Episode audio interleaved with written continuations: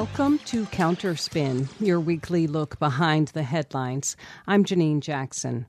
This week on Counterspin, many people will know that the Supreme Court ruled on Roe versus Wade in 1973, enshrining women's right to access abortion, to choose when and whether to have a child.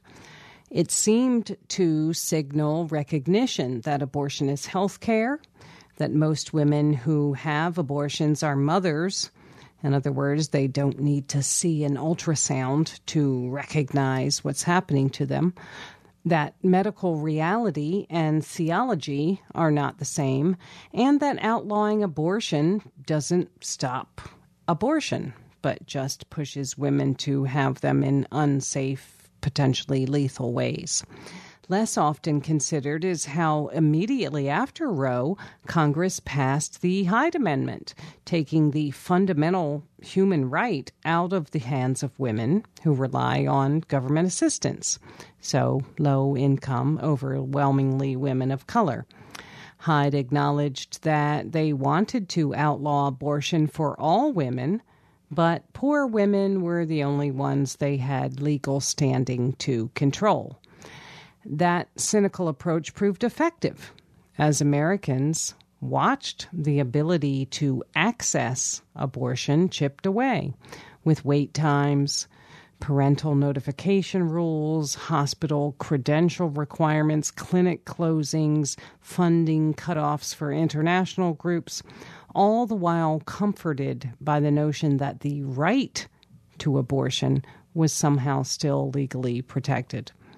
Well, that narrative is exploding right now in the wake of the Supreme Court refusal to address, amounting to endorsement of what is overwhelmingly understood as an unconstitutional Texas law, offering a bounty on anyone who aids and abets a woman seeking an abortion after six weeks of pregnancy. We'll talk about the law with Marjorie Cohn, professor emerita at Thomas Jefferson School of Law, former president of the National Lawyers Guild, and author of, among other books, Drones and Targeted Killing Legal, Moral, and Geopolitical Issues. And we'll also revisit a conversation from January of this year about the law on abortion and what it can and can't do with Kimberly Inez McGuire executive director of the group URGE, Unite for Reproductive and Gender Equity. That's coming up this week on Counterspin. We'll get right to it. Counterspin's brought to you each week by the Media Watch Group FAIR.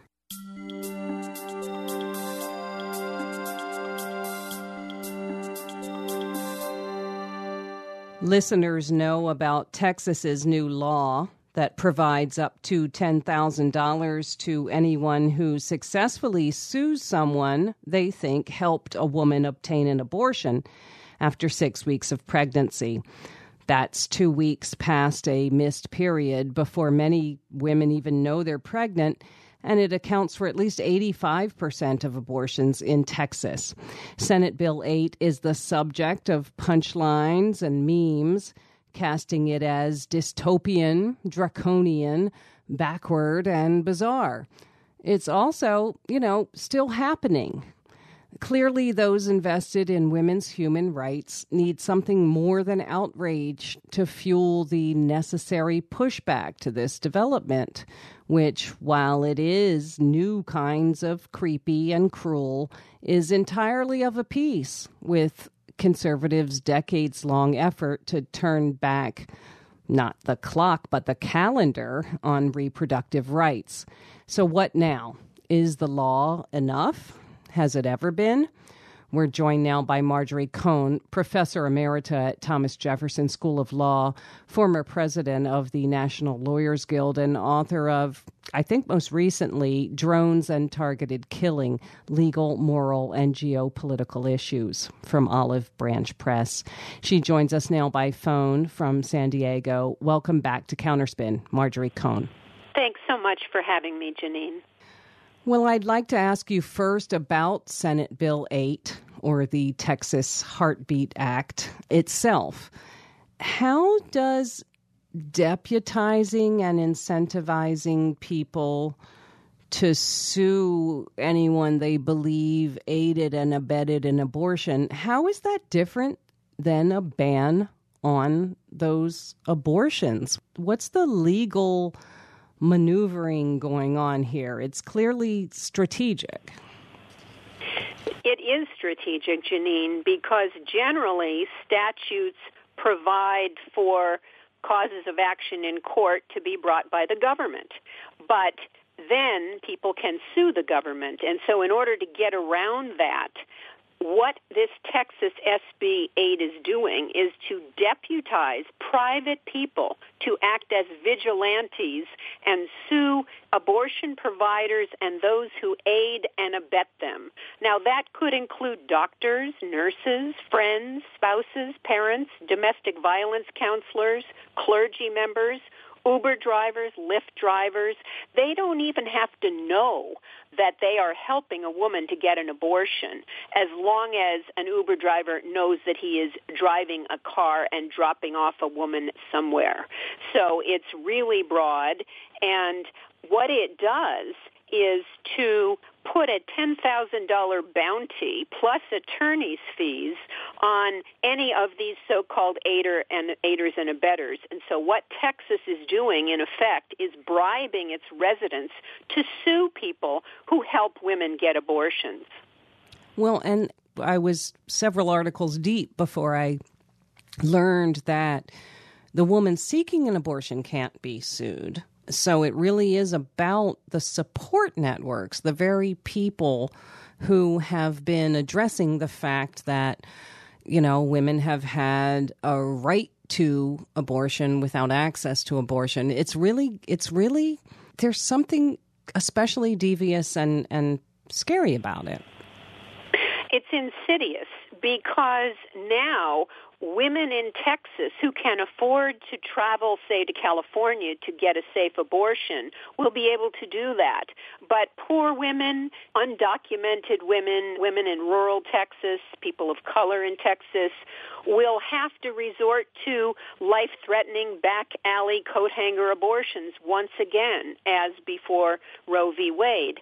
And there's another law that people are not talking about that is called SB 4, Senate Bill 4 in Texas, which specifically targets medication abortions because 60% of early term abortion, people who want abortions choose to take a pill rather than have surgery. And what SB 4 does, this is actually a criminal statute, creates a felony for providers who prescribe medication abortions after seven weeks of pregnancy, basically double banning abortions in the state. And it also bans abortion inducing pills from being mailed into Texas. The FDA has approved two drugs for non-surgical abortions and their guidelines, their 2016 guidelines of the FDA allows practitioners to provide mifepristone and misoprostol up to 10 weeks gestation. And so SB4 would actually punish someone with, with a criminal law, state criminal law, for prescribing any of these medications. Well, besides the obvious spur and incentive to vigilantism, the lawmakers have somehow absented themselves from being responsible for the laws they make. There's a thing where somehow the folks who made these laws or might enforce them, somehow they've taken themselves out of the equation. What's going on there with lawmakers kind of saying you can't come back to us, you know, when this is problematic? Well, they've had some clever lawyers trying to craft this law in a way that is not going to be successfully challenged in the courts. Now, interestingly, as we're speaking, um, the Department of Justice, Merrick Garland, the Attorney General, who should have been on the Supreme Court actually, and uh, I think this case we wouldn't even be talking about this case right now, in all likelihood, but the Justice Department sued the state of Texas to block this Senate Bill 8, and they are arguing that the law is invalid under the Supremacy Clause, the 14th Amendment. Um, it is preempted by federal law. It violates the doctrine of intergovernmental immunity, and the U.S. government has an obligation to ensure that no state can deprive individuals of their constitutional rights. Now, this lawsuit has just been filed as we speak, and so we'll see what the courts do with it. Also, on the 3rd of September, two days after the five person right wing majority of the Supreme Court allowed Texas's SB 8 to go into effect with no lower courts weighing in, without briefing, without oral argument. Two days later, a judge in Austin, Texas issued a temporary restraining order in favor of Planned Parenthood and against the so-called Texas Right to Life organizations uh, organization, and it just affects Planned Parenthood and Texas Right to Life. On September 13th, there will be a hearing on a preliminary injunction and also this so-called Texas Right to Life. And I say so-called because right to life is really a misnomer. And uh, many of these people, I'm afraid, are very concerned with the life of the fetus, uh, not so much with the life of the mother, although there is an exception in SB 8 if a woman's health or life is at stake, if the mother needs prenatal care, if the baby's born and needs medical care, health insurance, education. That's socialism. Forget about the right to life. So back to uh, this other development, which is the Texas Right to Life. They had to close their website after their host GoDaddy said that it violated the terms of service. In other words, they were collecting information on someone without their consent. So there is pushback now. There are lawsuits, and I think we're going to see a proliferation of lawsuits, Janine, as well there should be. And keep in mind that the five-person right-wing majority on the Supreme Court, and this excludes Chief Justice John Roberts, who voted with the liberals, he was upset that they didn't even rule on the constitutionality of it. They just let the law go into effect, the five person right wing majority, with no briefing, with no oral argument, without seeing what the district court and the Court of Appeals would do with it. But they did let it go into effect, which is wreaking havoc. Women are freaking out, and so are abortion providers and families and, and uh, everyone else in Texas. But what this does is to give us a pretty strong indication that when the Supreme Court reconvenes for their new term in October, and they take up the case of Dobbs versus Jackson Women's Health Organization, which is a Mississippi law banning abortion after 15 weeks, that this right-wing majority of the Supreme Court may well overturn Roe versus Wade. And if that happens, you're going to see these state laws, particularly in red states, proliferate. You're going to see women being charged with crimes for having an abortion, and this is very disturbing. But Donald Trump's installation of three radical right-wing justices, and I use justices advisedly, is paying off he said he was going to appoint justices who would overturn Roe v. Wade, and it looks unfortunately and tragically like that's the direction they're headed. Well, I just want to tease you out on some points that you've just made. I mean, my eighth grade government teacher told us if you remember nothing else, remember the Constitution is the law of the land, you know? So we have Roe v. Wade, we have Planned Parenthood versus Casey. And, you know, we've talked a lot about on this show about how a law can provide a right and that that's different from access, you know, and how, for example, the Hyde Amendment has always taken abortion out of reach for women who rely on federal funding. So we know there's a difference between having a law on the books somewhere and women actually having access to abortion rights. But still, we've understood the Constitution is the law of the land. So I know that you have talked about it, but if you could just go a little bit more, what the hell happened at the Supreme Court?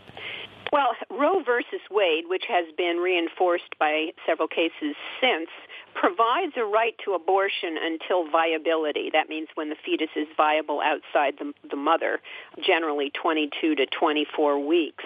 And so the Supreme Court has said there is a constitutional right to abortion. And there are two federal criminal statutes on the books. One is Section 242, which makes it a crime for people who, under color of law, that means somebody in the government, willfully depriving individuals of constitutional rights. Then there's Section 241, which makes it an even more serious crime for two or more persons to agree to oppress, threaten, or intimidate anyone in in uh, securing their constitutional rights. So beyond this lawsuit that the Justice Department just brought, there can be prosecutions, federal criminal prosecutions of plaintiffs, and these are anybody basically, they don't even have to live in Texas under SB 8, anyone who wants to sue an abortion provider or someone who aids and abets them. So there are many legal challenges, there are prospective legal challenges. It's not over till it's over, but again, as I said, all bets are off, and I'm not so sure they are off. I think it may be, unfortunately, a pretty good bet that the radical right wing majority of the Supreme Court may well overturn Roe v. Wade next term in that Mississippi case. Well, let me just ask you finally I know that you are obviously concerned with the law, but I know that you also recognize the limits of law. What are the other things that we can do? We've we've already recognized the way that Roe doesn't reach everyone and hasn't reached everyone.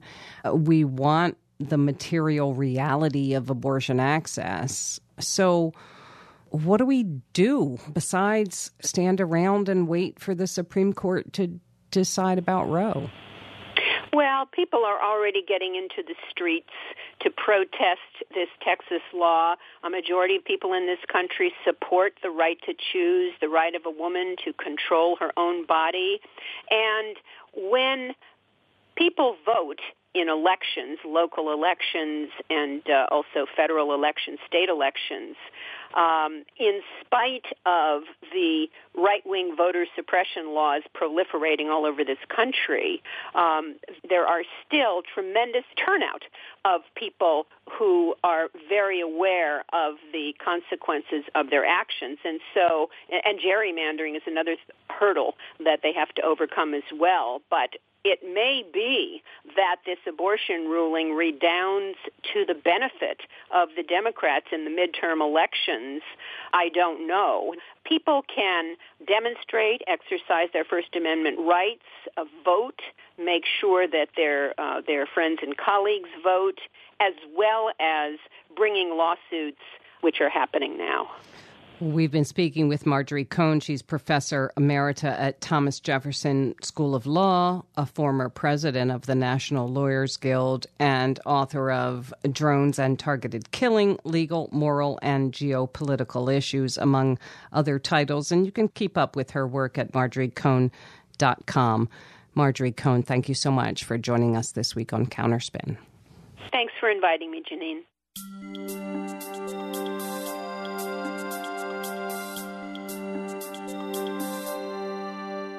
In January 2021, Counterspin spoke with Kimberly Inez McGuire, executive director of the group URGE, Unite for Reproductive and Gender Equity. We asked her first about how courts have reaffirmed Roe time and again, but that still didn't get at the layers and layers between what the court says women can legally do and what they can actually do. The gulf between the theoretical legality of abortion in this country and the lived experience of people trying to get an abortion is wide and getting wider. And so much of the restrictions on abortion are rendered invisible because they only appear based on who you are, where you live, and frankly, how much money you have in the bank. So when we look at the layers upon layers, you know, we go back to the Hyde Amendment, which is older than I am, and it's a federal policy that prevents Medicaid from covering abortion. And it was passed in short order after the Roe v. Wade decision. And so what happened was the Supreme Court said abortion's legal. Folks rejoiced, right? This was a big deal. And almost immediately thereafter, the door was closed on any low income woman who gets her insurance through Medicaid. And so for decades, if you are using Medicaid as your insurance, abortion access is not real to you. We then have seen since 2010 this newer tsunami of abortion restrictions, literally hundreds and hundreds of new abortion laws passed in almost every state in the country. There's a handful of states that have sort of held the line, but all over the country, we are seeing restrictions on who can get an abortion, where they can get an abortion, restrictions designed to shut down clinics, restrictions targeting young people, right? And this has created a labyrinth for anyone who's just trying to navigate getting basic health care.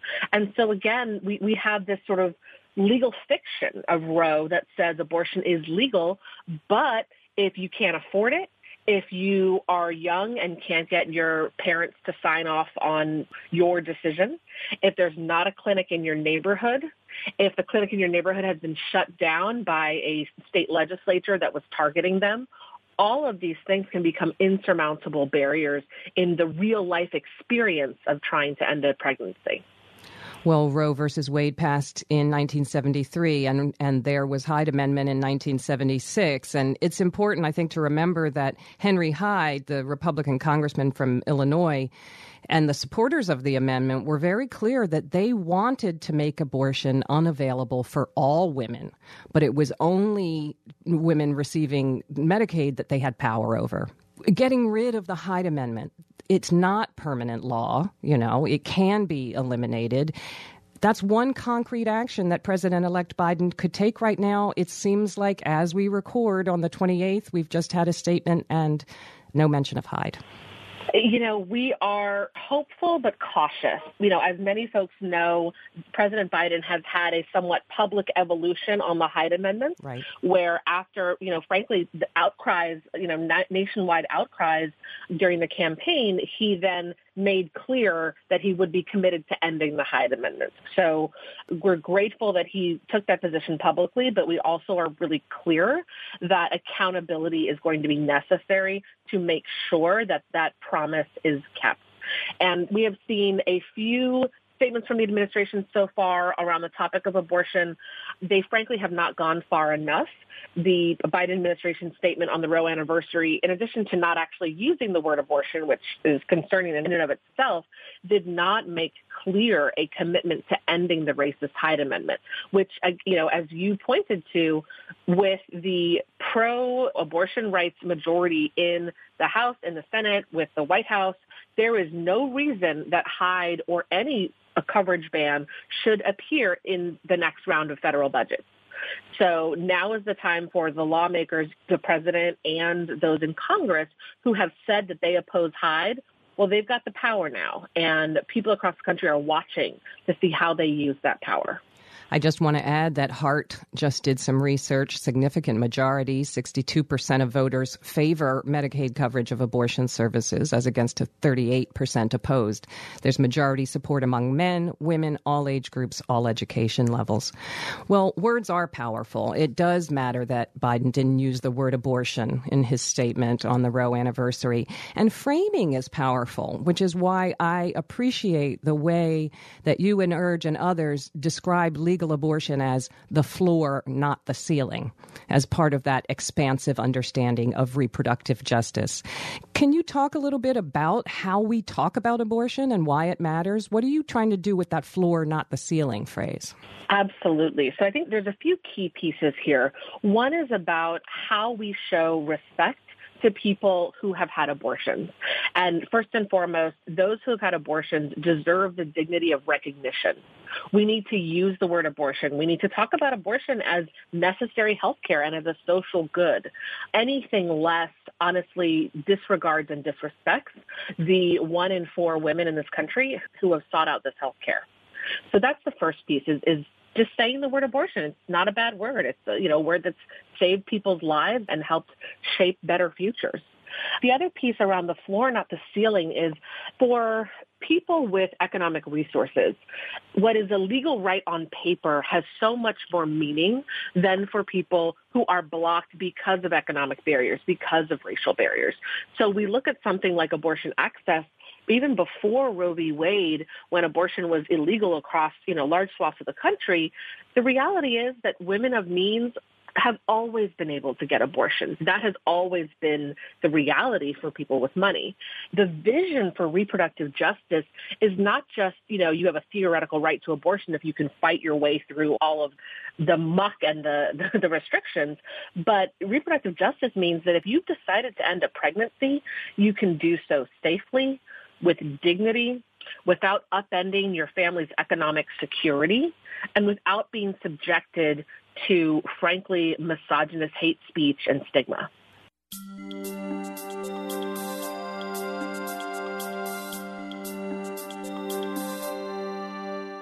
That was Kimberly Inez McGuire from URGE, Unite for Reproductive and Gender Equity, talking with Counterspin in January of 2021. And that's it for Counterspin for this week. Counterspin is produced by FAIR, the National Media Watch Group based in New York. If you missed part of today's show, you would like to hear previous shows, you can find them on our website, fair.org. The show is engineered by Alex Noyes. I'm Janine Jackson. Thanks for listening to Counterspin.